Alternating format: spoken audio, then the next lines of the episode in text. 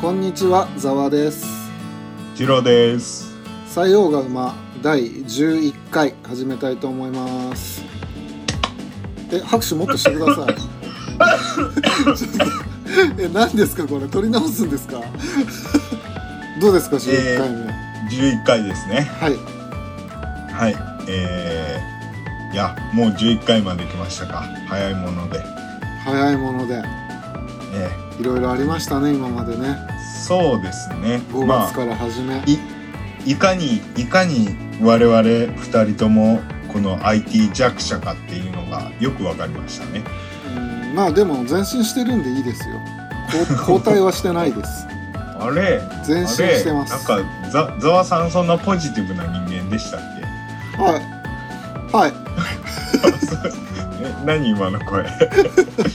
裏返っただけです。あそうですかそうですかまあ今あれですね何時ですかえーっとですね 7月31日7月最後の日ですね土曜日あそうですねあもう7月最後か早いなまあちょっとこれ、はいえっとアップされるのはまあもう8月入ってますけどねこれそそううですねですね5月から始めて、そうですね6月18日何の日か覚えてますか6月 18?6 はい月18は我々にとって記え念すべき日ですよ、ー、18? えー、っとなんだっけな梅雨の始まり我々にとって なんかあったっけアップルのポッドキャストに反映された日ですよあ、アップルポッドキャストにいはいや、とはいえですよ。とはいえ、あのーアンカーで、あの、いつも録音し、収録してるじゃないですか。はいで、これ、あのーなんて言うんですかね。その、データが見れるじゃないですか。何人の人が聞いてくれたとか。ああはいはいはい今、アップルポッドキャストで聞いてくださってるの30%弱ですよ。あでもほとんどす、半分、半分くらいが Spotify ですよ。そうですなまあでもアップルポッドキャストはライバルが多いかなまあまあそうですねただまあ着実に増えてますから、視聴者が、まあそうですねありがたい何よりすごいのが、はいはあのアメリカアメリカの方が5%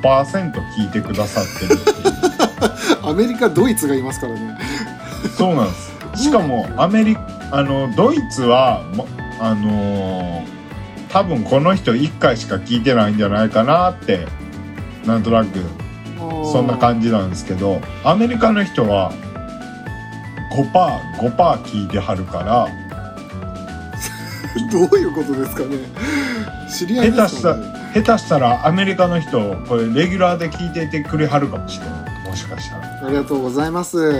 「Thank you」「Thank you」やでめてください恥ずかしいですあよーすいあすいませんすいません いやありがたいことです本当にそうですよいやーしかしね、今回は第11回目ということなんですけどもはいもう本当の雑談会にしたいと思いますそうですね本当はね好きなことあのーいつもみたいにちょっと長めのテーマとか持ってきたかったんですけどちょっとのっぴきならぬ事情がねありましたねうんでもこういうライトな回って必要だと思うんだよまあそうですね意外と雑談会聞いてくれてる人も結構いるみたいですからね。うんそうなんですよねうんじゃあ早速なんですけどうん、はいあのですねちょっと面白いニュースを見つけまして、面白い何をニュースニュースというはかい記事なんですけど、ええなんか今までねはクマバチっているでしょい、クマバチってクマンバチうかんあんまり蜂の種類知らないですけど要は大きい蜂ですかまあなんかコロコロしてて可愛いやつなんですけどはいはいはいはなんかスズメバチみたいに凶悪そうな顔してない可愛い感じのやつなんですけどいはいその蜂がねはいなんで飛べるかって今までよく分かってなかったらしいんですよは普通に空飛んでるんだけどあ、は羽はあるんですか羽ありますよ蜂だからその羽航空力学的にああなるほどなるほど体の体積とか羽の羽ばたきとか大きさとかで、うんうんどうも計算が合わなくてなんで飛べてるのかよく分かってなかったらしいんですよはいはいはでなんかそれが最近分かったらしいんですけど、いはいはいはいうん、なんでだと思いますか今回クイズ形式にしたいと思います、えーっと、えーそうですね羽羽はあくまで飛んでからのこの動きのためについてるだけでその正解はです軌道ねああれ あれ早いな 長くなりそうでした なんかすごい見当違いなとこ行ってたもんではいお願いしますじゃああのレイノルズ数というのがありましてレイノルズ数はいはいこれが最近分かったんですけどはいはい我々人間にとって空気って別に何の抵抗もないじゃないですかまあはいでこのレイノルズ数っていうのはですねはい空気の粘度を表す数字なんですよあなんか聞いたことあるかもそのはい流体の粘性に関する法則なんですけどはい我々にとって空気って何の抵抗もないんですけどはい小さい虫とかにとってはうんうんすっごいネバネバしたものらしいんですよ空気って。うーんなるほどなのでその何て言うんですか漕ぐように飛んでるらしいんですね。だから感覚的に言ったら、ちょっと乱暴な言い方をしますけどはいううん水中に潜ってるような状態んうんうんうんと水の抵抗を感じますよね。はで小さな虫たちもいはいあのーそのように空気がネバネバしたものとして感じてるらしいんですようんじゃあまあ水っていうかこうあれですかねあのスライムがあの、敷き詰めゲル状の液体的なものが敷き詰められたプールの中みたいなああそうですそうですそうですイメージですよ、はいあくまで、はいはいはいすごはくい空気がネバネバしたものなんであーなんか飛ぶ時に抵抗があって飛べるらしいんですよあーあまあなんとなく感覚的にわかりますはい、はいなるほどねはいなんはいかはなんかもう21世紀になっていはいもう結構経ちますけどまだまだ新しい発見とかあるんだなと思って面白いなって思いまそうっしすた、ね最近ね僕ねはい暇な時とかねはいあのーネットでね いろんなもののナンバーワンとか見るの好きなんですよ。はいはいはいあのー例えば「世界一硬い鉱石は?」とかなんあかーダイヤモンドが1位かなと思ったら別ダイヤモンド4位ぐらいだったかななんかそそうなんだそうそうなんかすごいもっと硬いのがあったりなんか「世界一大きい生き物は?」とか「世界一長生きの生き物は?」とかそういうの調べるの好きなんですけ ど暇な時ですよ、はいはいうん、その中でこの間ちょっと面白いなと思ったのがはいあのランキング10位まであってはい値段的に世界一高い液体はっていうのがあったんですよ、高い液体うん、は今回二郎さんにこの第8位を当ててもらいたいんですけど、あ なんで8位あのね、うん、8位が面白いからです8位の答えあーなるがほどでいまあ僕がこれ見た時にあの飲み物は入ってないんですよそのだかならるほど液体なんですけど、多分ヴィンテージワインとかすごい高いじゃないですかはいああいうのは一切入ってないですえそれはもともとえーっとそのランキングには入れないっていうことですかあそうだと思いますあなるほど液体と言ってもあのイン自分の体の中に入れるものは入ってないですねなるほどあー体の中に入れるものっていうか、飲むものは入ってないですはいはいはいはいお酒とか一切入ってなかったんで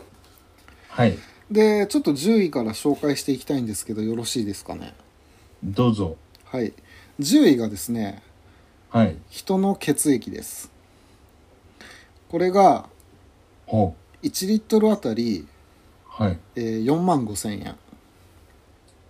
それは日本でってことですかあまあ円円で今回一全部1リットルあたりの単価を出てたんで見てるんですけどうん日本でってことなんでしょうねその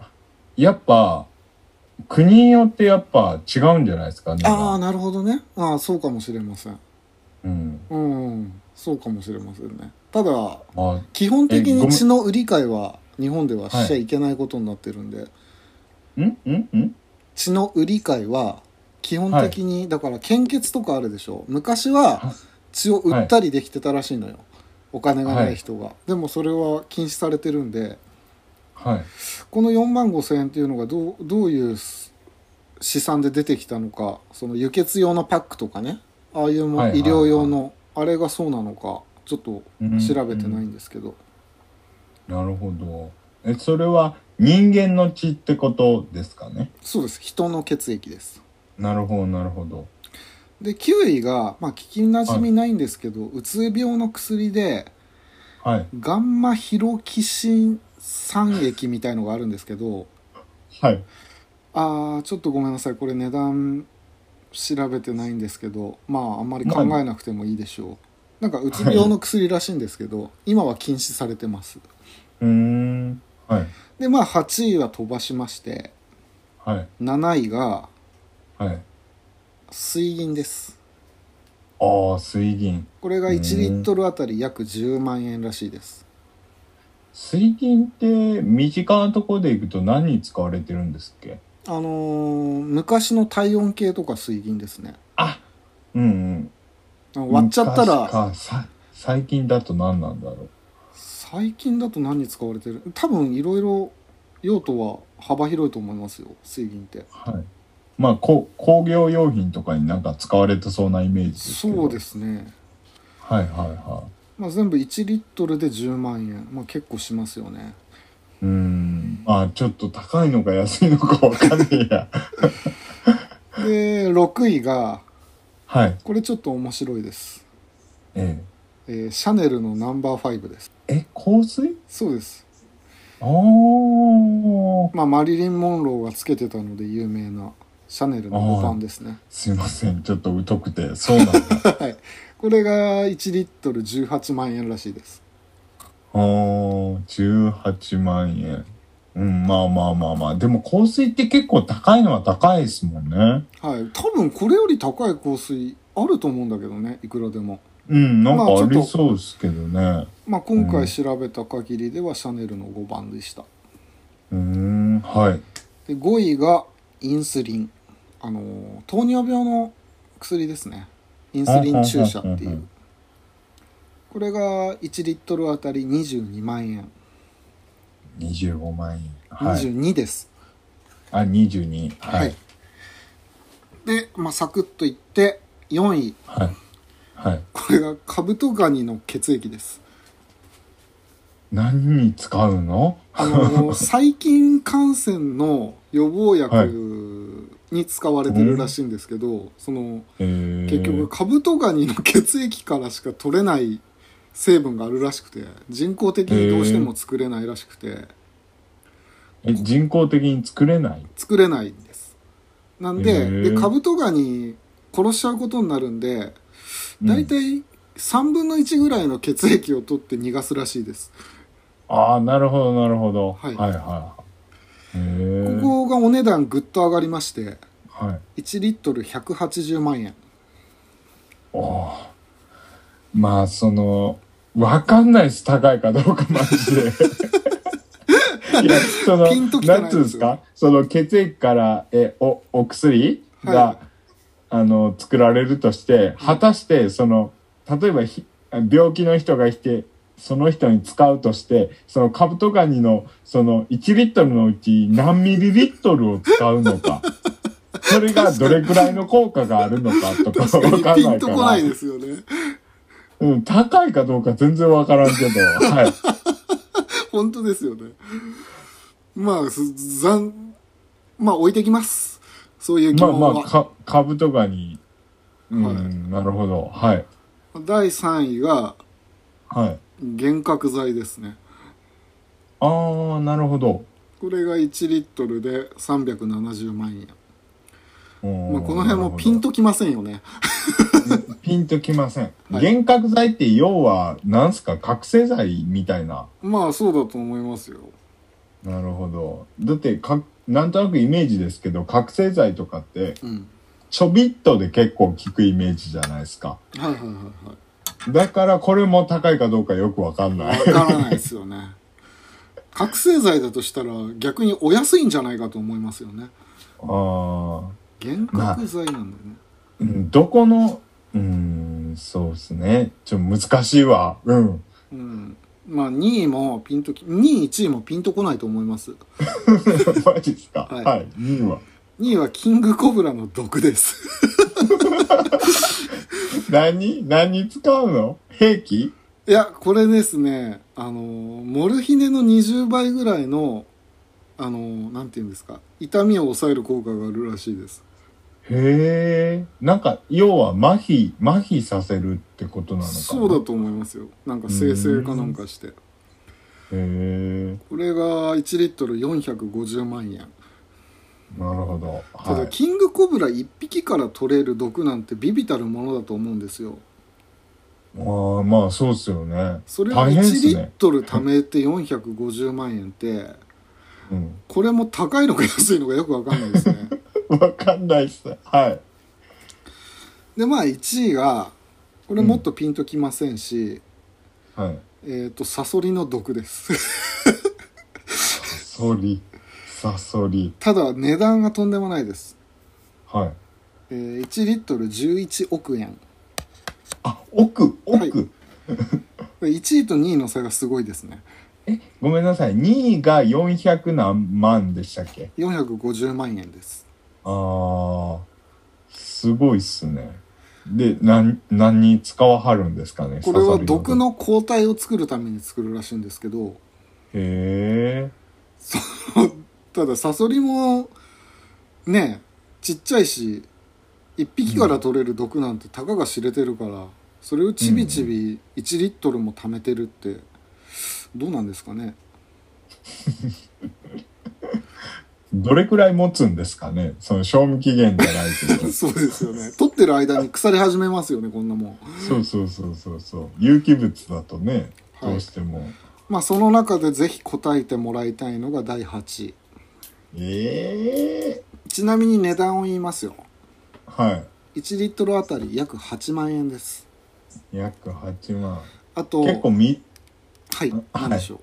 あ、どうぞどうぞ。あいいですあよと言ってくださいあ、いや、ヒヒントが欲しいなと思って、なんか身近なもんですかあのーとても身近ですうーん多分高いなーって二郎さんも思ったことがあると思いますえー、ああそうなんだわかーって思いました納得しました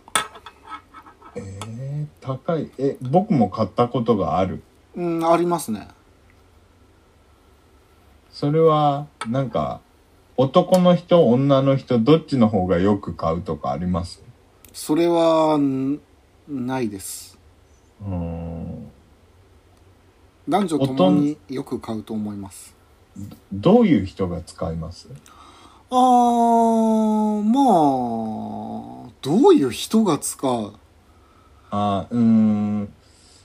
例えばこういう職業の人はよく使うとかデザイナーとかよく使うと思いますよ 液体でしょすごい身近です二郎さん液体ですよね、はいえー、何修正液 じゃあ答え言いますよはい1リットル8万円はいプリンターのインクですあー、高いわ。 高いっすよねいつも高いですね高いって思ってものなんでプリンターのインクあんな高いんだろうとは。うん、確かに。プリンター本体ってそんな高くないじゃない今はいはいはい。もうインクがめちゃくちゃ高いですよねあれはなんでなんですかね。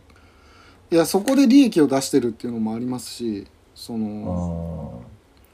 なんか、でもまあ、とはいえですよ。はいはいとはいえ、なんかその原料になるものが結構希少なもんなんじゃないんですか、ね。あーまあでも。開発費に結構かかってるらしいですそのああ、なるほどな。すごいよく乾くとかはまあインクのことでちょっと面白いうんちくがあってい。うん。アメリカの大学生かなんかが発見したらしいんですけどはい。ある大きな会社ではい。あのー今まで使用してたのゴシック体だったらしいんですけどはい。はい。アメリカの話ですよはい。それを明朝体に変えろって言ったんですようん。会社全体でうんうん。今はメールとかさデータだけど紙媒体が盛んだった時期ねだからちょっと一昔前の話なんですけどはい。それを全部明朝体に変えたんですよその会社そでの統一して例えば、報告書とか、そうですそうですいろんなものを。はいはい。そしたらまあつまあ結構でかい会社だったらしいんですけどはい。数億円の経費削減になったらしいですおお細いからね。はい ああすごいところに気づいたなと思って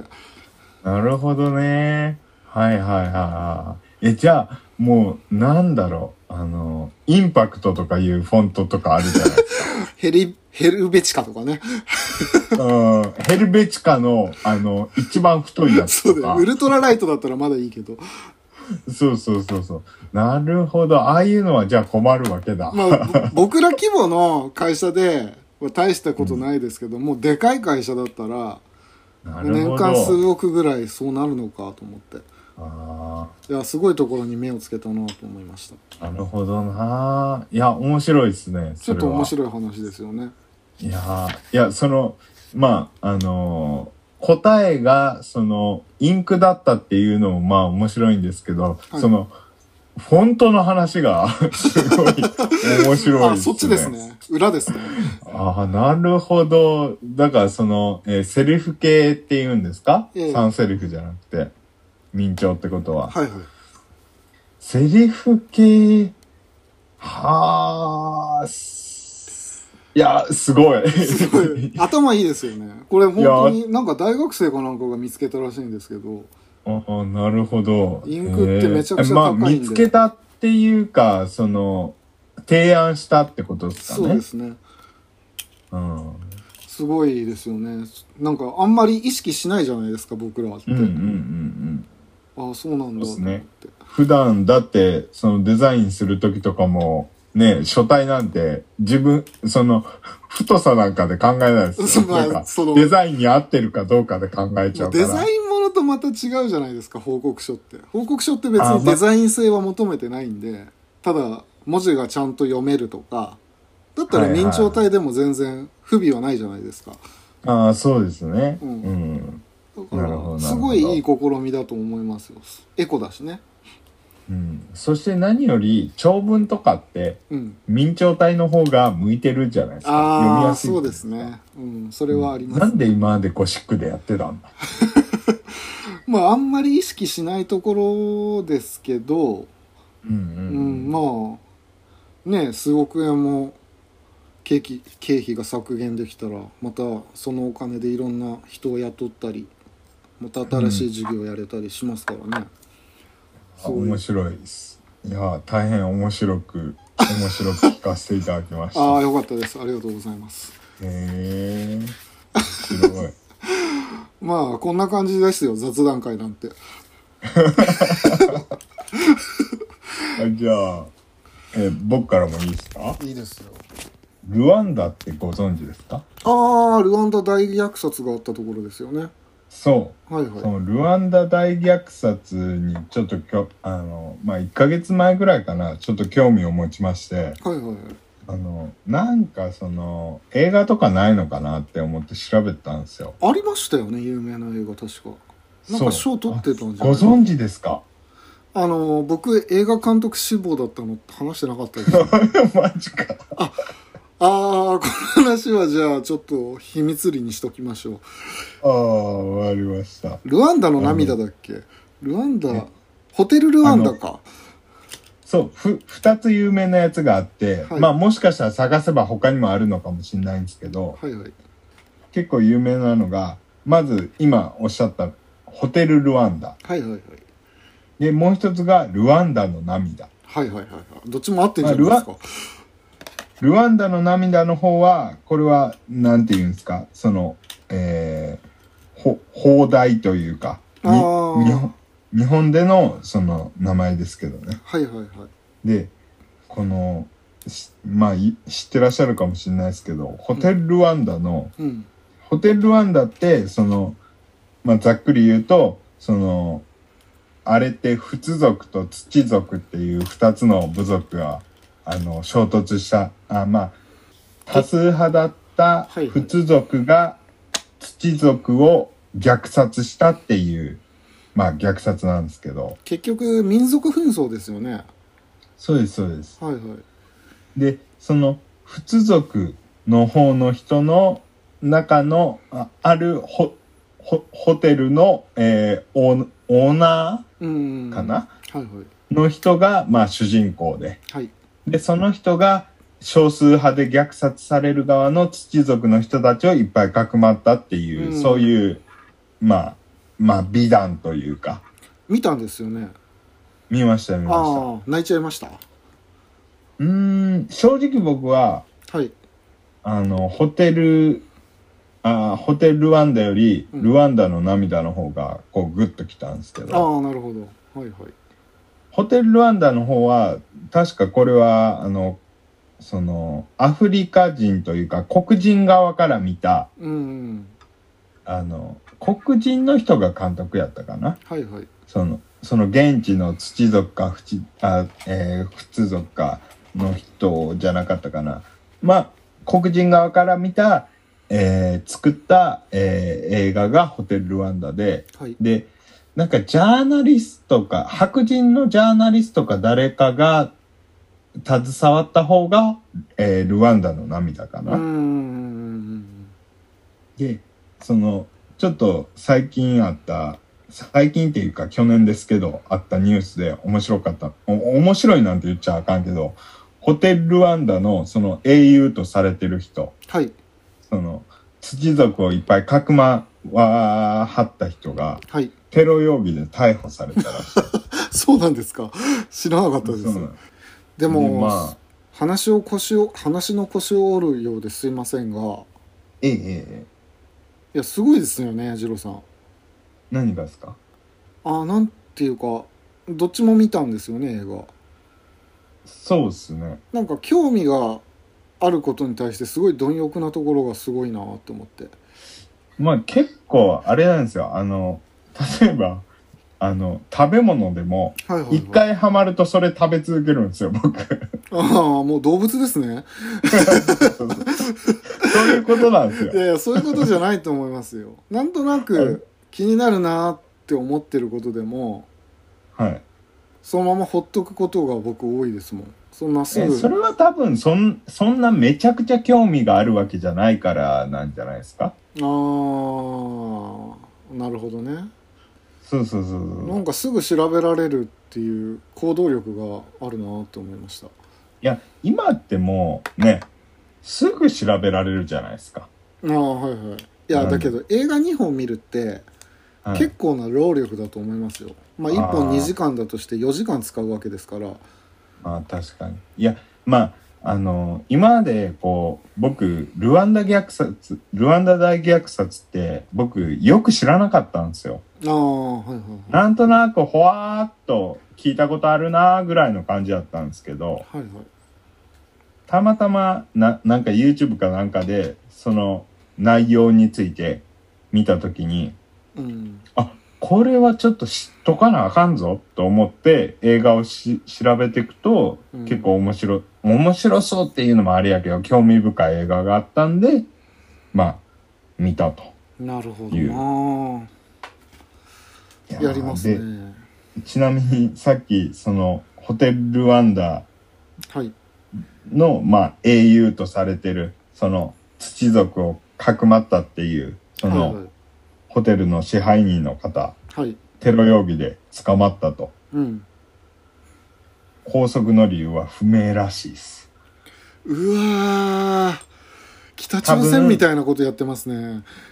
もうこれは完全なる憶測ですけど、はいはいまあ、やっぱまだ水面下では、その土族と仏族が、まあ、まだこうにら、睨み合ってんじゃないかって、うーんその憶測はおそらく合ってます浅よはかな僕の憶測ですけど。ああそうなんだそう。なんかそうなんだなんないかね助けらんないのかねうんあでも実際その、えーその支配人の方がほんまに悪いことしたかもしれんしねああまあそうだよねその可能性はあるよねうんそう確かにだから何とも言えないですけどね本当はにあなるほどね何か感じるものはありましたいやーありましたねあのまあホテルルワンダの方はうんまあ比較的分かりやすいとっつきやすいと思うんですよーんおそらくまあこれもこんな言い方したらあれですけど、はいまあエンターテインメント性が高いというかいやいやいやあのホテルルワンダもルワンダの涙も両方ともまあうーんとあんまりそんなエンタメっぽくないというかはいはいはいはいシリアスな内容ですよ。ああうんとごめんなさい今使ったエンタメっていうのはその、噛み砕いてというか分かりやすくというかあーうーんまあそうですねホテルルワンダの方がまだそういう意味ではエンタメ要素が強いのかなっていう感じはしますかね。なるほどねでルワンダの涙えうんこれ見たことありますざわさん。僕ねどっちも見てないんですよああ、これね、あの、ホテル、あ、ルワンダの涙の方は、はいこう主人公が、まあ、ひと、一人じゃないかな。ほうほあの、もう僕の中では主要人物が3人いて、うはいまず、あの、あ、もうこっから、あの、軽くネタバレになるんで、あの大丈夫ですよあれなんですけど、はいあの、えーまず、そもうの、ルワンダってういう国に、はいあの、えー青年海外協力隊かなんかの団体として、はいえー現地で英語教師かなんかをしてる、えー青年うんと、あと、その現地で、えー牧師をやってらっしゃる、えーまあおじいさん。はいこれ二人とも白人です。はいでもう一人その生徒役の黒人の女の子うんでこの黒人の女の子は土族つまり虐殺されてた方のうん子、はいでこれがねなんていうかねめでたしめでたしじゃないんですよねうーんまあホテルルワンダの方はどちらかといえばめでたしめでたしはいうんなんていうかかんすごい考えさせられた結とい局うかその主要人物3人っていうのがその女の子と土族の女の子とと先生と、先え生ーと、牧師先生と牧師さんですねで白人の方が牧師さんですかえー教師、教師役の人と牧師さんは二人とも白人。あなるほどで、多分この牧師さんは結構長年そのルワンダで牧師をやってはるんかな確か。うん、うん、なるほどでこの3人にスポットを当ててるわけですねそう。で、この、放題がさっき言った通り、ルワンダの涙なんですけど、うん現代、現代って言うんですかうんなるほどが、えー、ショッティングドックスなんですよ。ショッティングドックスショ、ショッティングって、あの、まあ、打つ、ショット。とああショットに ING でシ現ョッティング。在進行形ですねはい。はいで、えー、ドッグス。まあ、犬たち。ああなるほまあ、犬たちを撃つ、うん撃ってるっていうのなんですけど。どうんいや、これがね、うん、うまく言語化できないんですけどね、うんなるほど、みたいな感じの現代でね、うもうん仏族は、もう土族を、うんもうガンガンこう、もうなんていうんですか人間とは見てないわけなんですよね。それ一番最初の原因って何なんですかその民族紛争のあそこ聞いちゃいますいやだからそこが一番重要じゃないですか何をそんなに争ってんですかちょっと話大きくなりますよ。いやもちろんいいですよだってそんな人が人を殺すのって抵抗あるじゃないですかうん、これはねもうアフリカほぼ全域全域に言えることなんですけどうんこう内紛がいろんな内紛が起きてる原因大きな原因の一つはいこれはヨーロッパの植民地時代の分断統治が原因なんですよ。はあなるほど分断統治ってどういうものか分かりますかねなんか区画をものすごい分かりやすく整理したみたいな感じじゃなかったでしたっけうんまあ区画というなんかか定規でその線民引族あああのごめんなさいその人を分けるんですよ。ああその例えば全員を同じ扱いするとうん全員が結託してあのー反乱してくるとしょあのー支配側支配する側からすると面倒じゃないですかああそうです全員が結託してくるとうんだからあえてあえて一部を優遇してうんで他を優遇しないす差別するああみたいなるほどね政策を取るんですよはいはいはそうするとこれ面白いことにいうんこう、えー優遇されてない側は、うんその支配層の白人たちも、まあ、のことも、まあ、憎いんでしょうけど、うんその白人たちよりも、あの、優遇されてる側の同じような民族の人たちを憎むようになるんですよ。うわーなんかもう縮図ですねそう。こうなると、つまり支配する側からすると、すごいや支配しやすいんですよね。あそれがヨーロッパが今までアフリカ、まあアフリカ以外でもやってたのかなやってきた分断統治っていうすごい、まあ効率的な支配の仕あ方なんですよなるほどなで、これで最初、少数派の土族の方を、あ、まあちなみに、えーっと、植民地にしてた国がベルギーなんですけど、ああで、このベルギーは、あの、少数派の土族を、うんあの、優遇してたんですね。うんで、えーで、この土族を優遇してて、その理由が、うんほんまかいやっていう感じなんですけど、うんその、どちらかといえば肌が明るい、白い。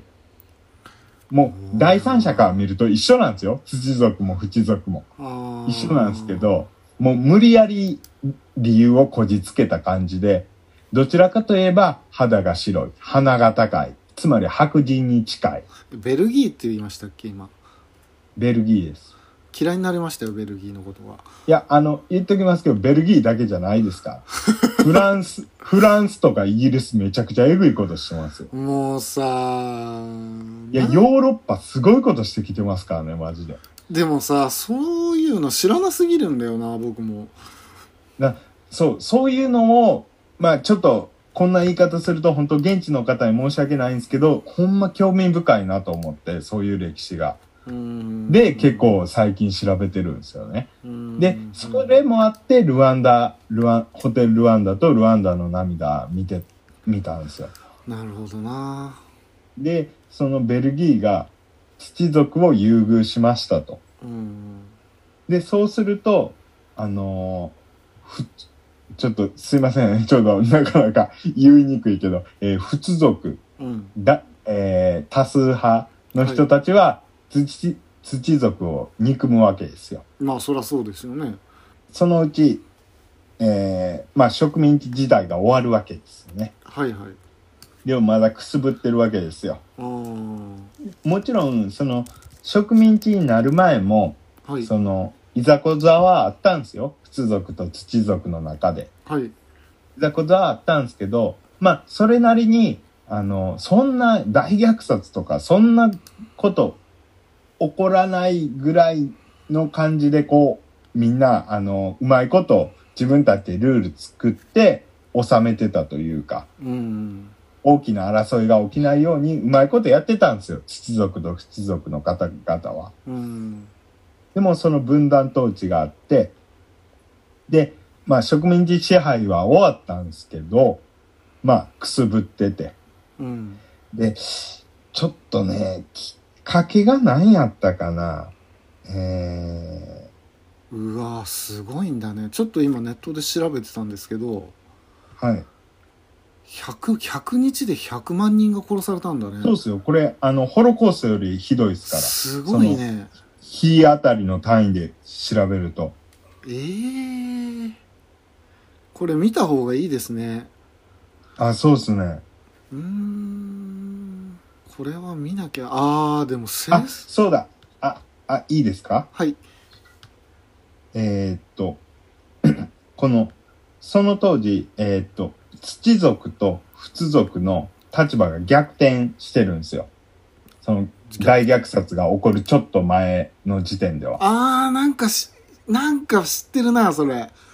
多数派の仏族がうんああのー主権を握ってたというかあーはいはいはいその仏族の中からこう大統領が出てきてたんですね。うんで、その、まあ、とはいえ、なんとかうまいことやってこうみたいな感雰囲気にはなってたんですけど、うんその、仏族の大統領が暗殺されるんですよ。ああはいはいはい普暗殺っていうか飛行機にな、飛行機に乗ってたら、その飛行機がなんか墜落したかなんからしいんですけど、うんで、仏族の、まあ誰が言い出したかわかんないですけど、はいはいあれは土族のやつがやったんや、うーんはいはいはいは本なってきて。いうんで、土、えーその多数派の仏族、うん大統領やられましたと。はいはいはいもう土族許せんと。っまあそうですねてことで、もうこのね、すごいんですよ。人間ってこうなれる、こんなにき、あの、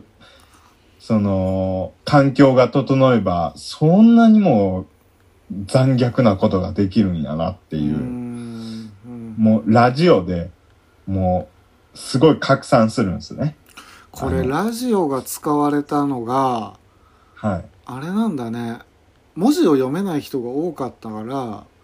ラジオの方が伝わりやすかったんだねこれね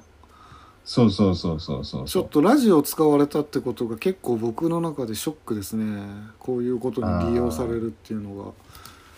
まあね、うーんまあそれで、えー、土族、あ、仏族がもう、あの、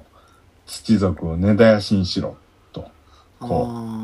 ああの、殺していくわけですよ。で、これが銃とかがないんですよ。あんま、その近代兵器があんまなくて。あはいはいはいはいで、その農業につ使ってる農具とか、あーナタとか、はいはい、そういうもので惨殺していくんですよ。その反撃ははい反撃しなかったんですかあの、もう、まず、んあの、すごい、 あの、人数に、まあ、もちろん差があるし、うーんそうだねそうかそうかそうか、で、まあ、恐ろしいあの話だなただこれな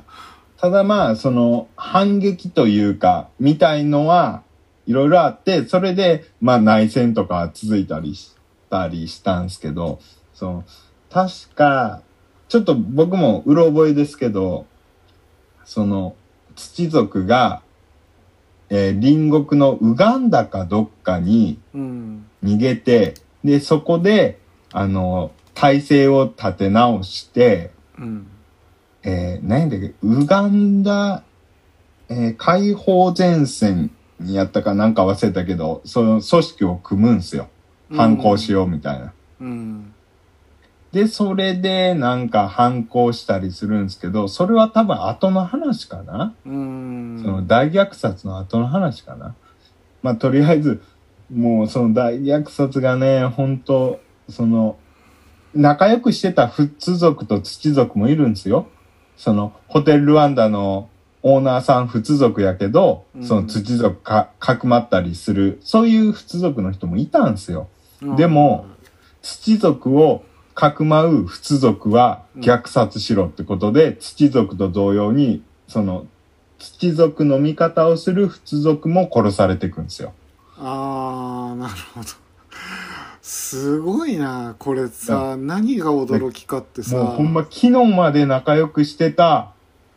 民族は違うけど昨日まで仲良くしてた隣人が殺しに来るっていうこれさあの1994年の話なんだねいやそうそうついこの間よ近代だよ20ね年ぐらい前の話だよって普通に我々が高校生とか中学生とかでしょ、うん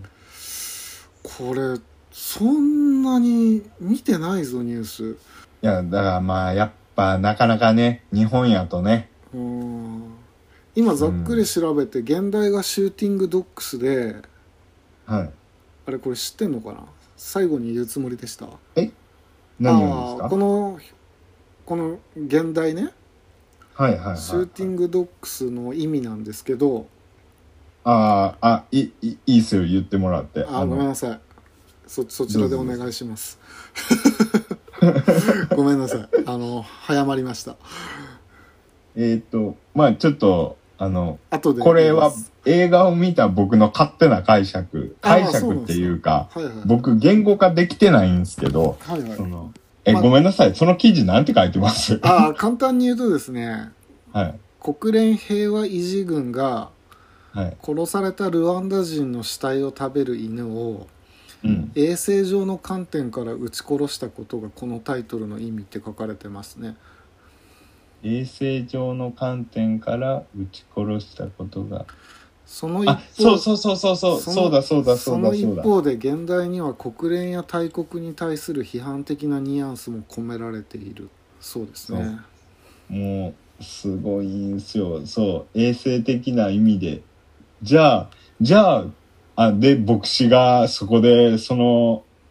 国連維持軍の人に切れるわけですよそうですよね、じゃあじゃあ土族も撃てようんお前が土族撃てよ同じようにいあの虐殺しろよみたいなことを確か言ったんやったからあーなんか逆切れしてはいはいはいはいはいなんかだからそういう意味でショッティングドッグやったと思う確かすごいね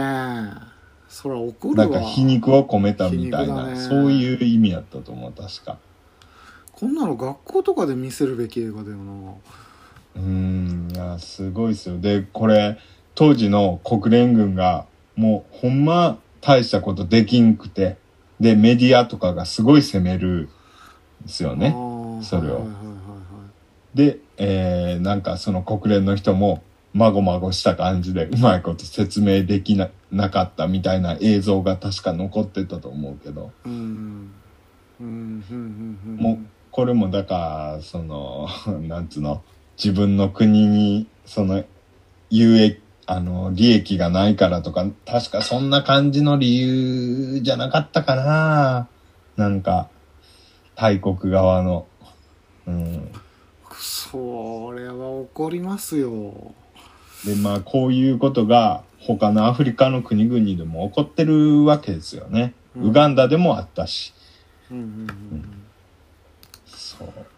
まあこんな印象的な映画があったよっていう お話ですねうんいやーとんでもない話ですよねこれねいや本当にちょっと僕もこれ詳しいは話知らなかったんですけどすごいですねちなみにこの「ルワンダの涙」と「ホテルルワンダ」なんですけどはいあの僕最初なんかアマゾンプライムかなんかで見ようと思ってたんですよはいはいはいはいでもその今ななんか配信とかしてなくてこの2つうんそうなんですねだから僕わざわざツタヤに借りに行ったんですよえらい久々に DVD えらい最近の話ですかうんだから1ヶ月前とかそあれあぐらなんいかかアなフリカに興味があるって言ってましたもんね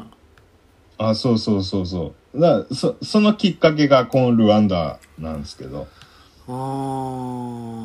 面白いですね面白いですねっていう言い方がありままあすけど、まあきあのーすごく心惹かれるものですよね本当にいやーこんな近代でこんなことが起こってるってさいやもうほんまあれですよもう言っちゃえば現在継続中っすからねどっかではあああまあそうなんだろうねそうだよねあああとあれですねその分断統治ってアフリカ以外だとスリランカでもされてたみたいですねあうんうんうんうんだからそれまだ尾を引いてますよスリランじゃカあちょっと国内でもジローさんアフリカ追ってくださいまた島の話になるんですけどはいはいはいあごめんなさい話飛んじゃいますけどああもうここで わかりました飛んでくださいいいですよ今日は今回は雑談会なんでつうかこの話雑談会でするべき内容じゃなかったと思いますよそうですねほほんまはあのがっつりこれ喋ろうどっかで喋ろうとは思ってたんですけどあーいや、いや、ちょっとごめんなさい。あの、今、別の話しようと思ったけど、ちょっとまだ熱が冷めやら ないな。あの、どうしあれなんまですすその情緒不安定ですよあの、だからその、ヨーロッパが、その、うん植民地を決める、あの、しっかり決めようみたいな会議が、うんえー、千え19世紀半ばくらいかな、はいに、あの、ドイツのベルリンで行われたんですね。うんベルリン会議って言うんですけど、はいあの、アフリカって、なんか地図見てると、うんやたらまっすぐな国境線ないですかあそうなんだよあの定規で引いたようなねそう。うんあれ、そう、まさにそうなんですよ。あの、そのベルリン会議で、うんその、あの、ヨーロッパの国々が定規とかで引いて、勝手に決めた線が、今国境になっ残ってるとこが多いんですよ。それさ中東の方も確かそうなんだよねああ、かな。うんうんはいはいいや、はいもう、ま、マジで、ちょっと、すごいなって思ったっていう。まあね紙の上で、ああ、なるほど、みたいな。いやもうでももうそのぐらいの感覚感覚が全然違うよなうん、で、これ、まあ、ヨーロッパのことを非難するのは簡単やけど、うんでも、果たして我々が日本に生まれてなくて当時のヨーロッパにいたとしたら、同じことやりかねんとも思うんですよね。だってまあその奴隷戦とかもひどかったじゃないいやーそう。奴隷あれ制ど奴隷船のあの奴隷狩りをヨーロッパの国々にしてたんですけど、うんあれ効率的に奴隷狩りするためにうんさっき言ってた分断統治の延長の話ですけどはいはいある民族には銃とか持たしてうん奴隷狩りさして、はいはい同じ黒人をうーんもうえげつってないですいねうようなこともあったっていう。えげつないななんかさあうんよくやれんなって思いません なんかヒューマニズムとかうん全くかけらもないじゃないですかだからやっぱこう同じ人間とは思っていないわけですよねまあ見た目が結構違うからやっぱ色が黒いでわ我々は白いっていうすごいですねなんかとてもじゃないけどできませんからねいやい今の我々の感覚やとやっぱできないですけなど、んね、か上からでどんな命令されてもできませんよこれあちなみにね最近今日見た動画ですごいひどいやつがあってうんウガンダやったかなあーウガンダではいあの少年兵が多いんですねああはいはいはいでこの少年兵をどういうふうにあの調達するかっていううん調達の仕方調達はいはいまあ調達って言い方もよくないけどそのまあもちろんあのー多分ご飯が食べれんくて志願する子たちもいるのかもしんないけどはいある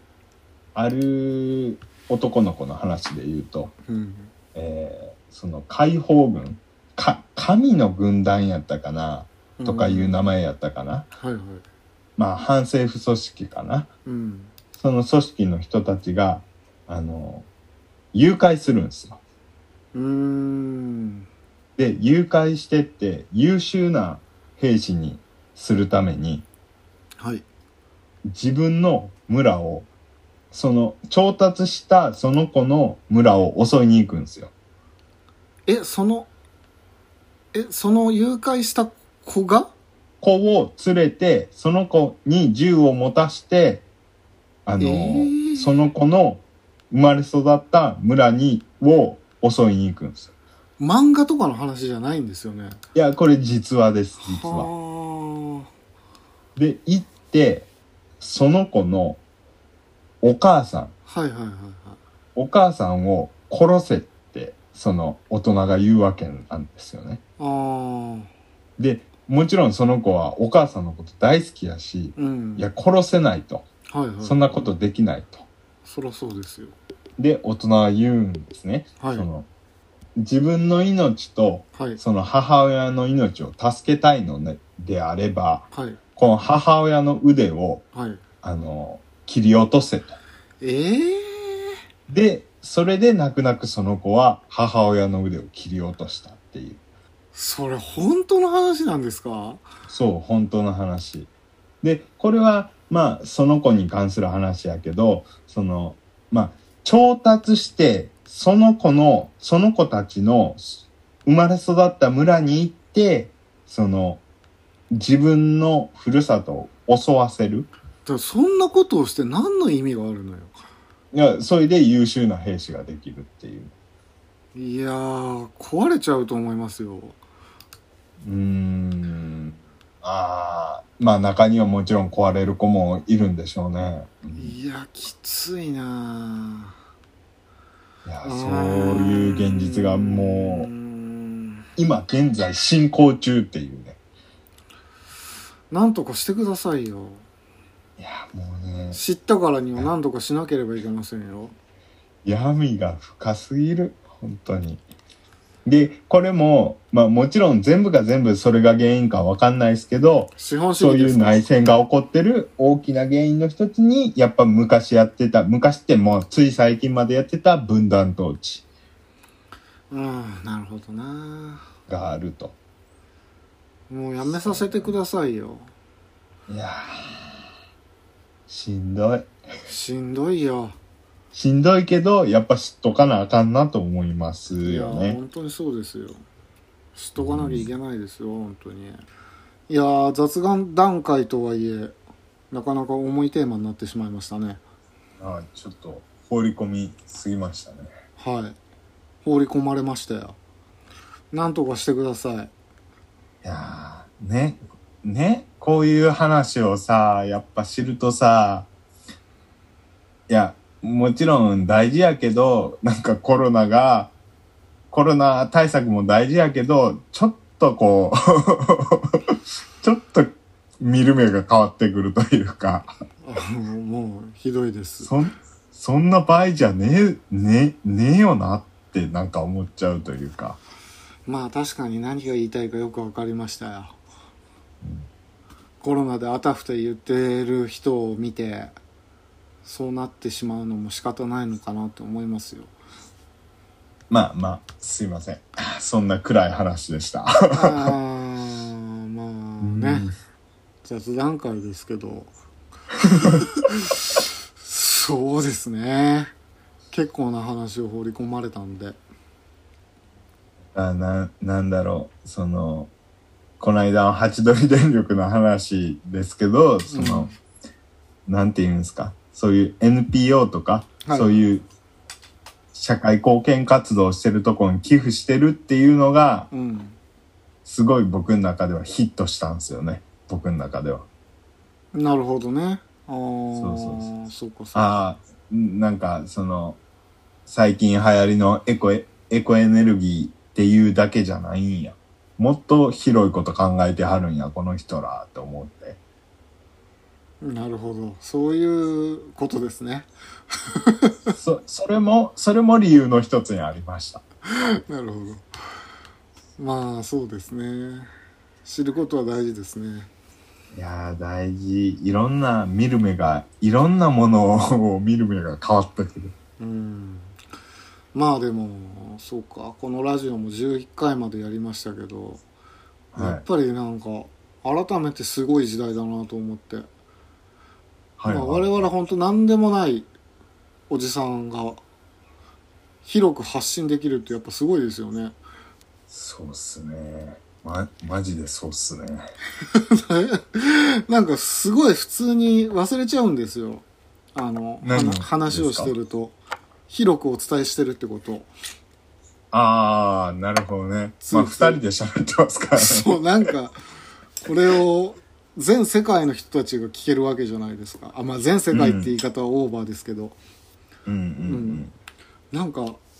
すごい時代だなと思いますよ。本当うに。ん、あーいい意味でも悪い意味でもすごいっすねどういう意味ですか 悪い意味いといやうのは。だから言っちゃえば、うんまあラジオっていうのだけで考えれば、うん。そのなんていうんですかさっきのルワンダ虐殺の中でもラジオを使っていろんな人にこううん。あの読み書きできない人たちにも伝えることができるしはいはいはい。かと思いきやいいことを発信できたりするわああ、そういう意味ですね。ああ。まあ、自由にものを言えるっていうのは幸せなことですよ。けいやそうですねはい。まあ、こんなところで、今回、はい10第11回は、は終わっていきたいと思いますよい、はいうん雑談会っていうかルワンダ会でしたね全くですよもうつう かルワンダ会だけで取ればよかったよ本当にいやあのー僕あのゴシックと明朝の話も良かったですよすごいあれが雑談会ですからね本 来のあれが雑談会の形ですからねいやーすみませんすみませ雑談んい会やは一応一応ほんまは当初はルワンダももっとコンパクトに収めてで他の島国の話とかもちょこちょこしていこうと思ってたんですようん熱くなっちゃいましたねちょっとちょっとこれはあのしっかり喋っとかんとと思ってなんか最近二郎さんがどこに行きたいのかよく分かんなくなってきました本当になんかこんな人一番分かってないのは僕自身ですかえそれってさあのこれ始める前から、あのいろんなことを調べてたのなんかラジオで話すネタのために調べてたのな何なのいやいやラジオ始める前はうんいやなんか外国いいよねって いうあーなんかいろんな外国の文化とか知りたいな文化文化を知ってそれをあのーなんつうのひけらかしたいからうんそういう地理とか文化をこう発信できればなって思ってましたああなるほどももっと浅い感じでやああそうじゃなくて、これをやる前よやる前る前にポッドキャストとか何もない時に、はい何それでも全然調べてたりしてたいろいろ興味があることとかそういう二郎さんの一面って僕は知らなかったのであいやうんでも結構ラジオ始まってからの方がよく調べるようになったかな以前はもうほんまたまに思いついた時に調べるぐらいの感じああなるほどまあでも二郎さんの人生に対してプラスにはなってるんですね、あの大変プラスでございますあはいあじゃあそれ良かったですよああどうあもの僕もプラスになってますよあよかったそれは何よりじゃあじ次回以降あの会談会であのざわさんの株を上げていきましょうだから人の株が低いみたいに言わないでください精一杯生きてます あ、本当ですか。いやま、まだ八、は、ハチドリ電力会の、あの。やつを取り戻してないかなと思って。あれ消しましょうねそのうちねちょっとしばらく経ったらね聞けないよういにやいやいや、ダメダメダメダメ、音源こっちにあるから。いやいやいやいやこっちでもコントロールできますからしれっと消しておきますねちょっと、じ、えあの、ジロ専用のポッドキャストを作って、そこに、じゃあ、アップしますわ。あの本当にやめてくださいはい。あ、すいません、ダラダラ。はい。じゃあまあこんな感じで終わりたいと思いますはい。どうもありがとうございましたはありがとうございました。いあれ、あれはいいんですか。イケメンイケメン二郎さんはいお願いしますはい。えーじゃあ、もしご意見とか、ござ、ご要望とかございましたら、えーこちらのメールアドレスまでお願いします。えー s. O. G. U. Z. J. アットマーク gmail.com ソグ .zj アットマーク gmail.com でお願いします。お願いしますはい。はいそれではさようならはい、さよなら、ありがとうございあまりがすとう。ございました